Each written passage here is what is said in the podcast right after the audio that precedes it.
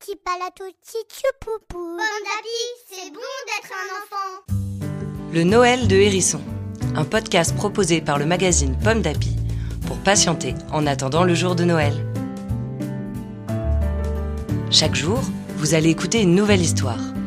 Petit Hérisson est un collectionneur de livres et pour Noël, il a décidé de partager ses trésors d'histoire.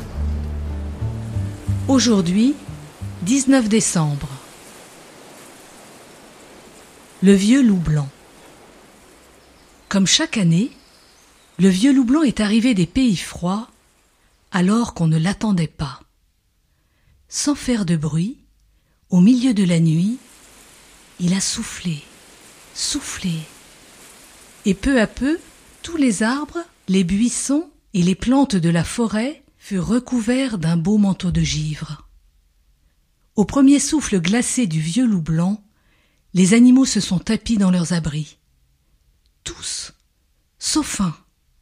Un jeune écureuil, tellement émerveillé par le décor de givre qu'il s'est laissé surprendre. Immobile, gelé, saisi par le froid, tout engourdi, l'écureuil ne trouve plus la force de marcher, ni de sauter pour rentrer chez lui.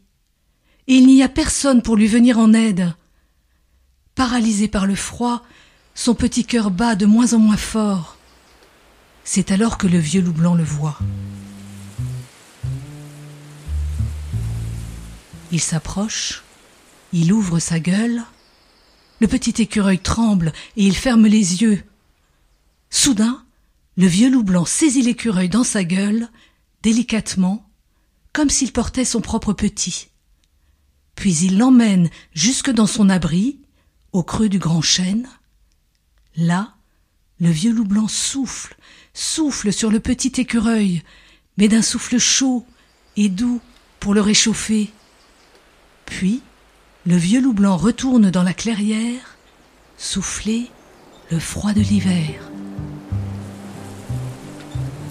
Une histoire écrite par Marine Gérald pour le magazine Pomme d'Api, numéro 634. Merci d'écouter le Noël de Hérisson. Cette série de contes vous est proposée par le magazine Pomme d'Api. Vous pouvez retrouver les 24 histoires pour attendre Noël dans notre numéro de décembre 2018. Rendez-vous demain 20 décembre pour découvrir une nouvelle histoire. Petit palato, petit poupou. Petit palato, petit poupou. Petit palato, petit poupou. Petit palato, petit Pomme d'api, c'est bon d'être un enfant.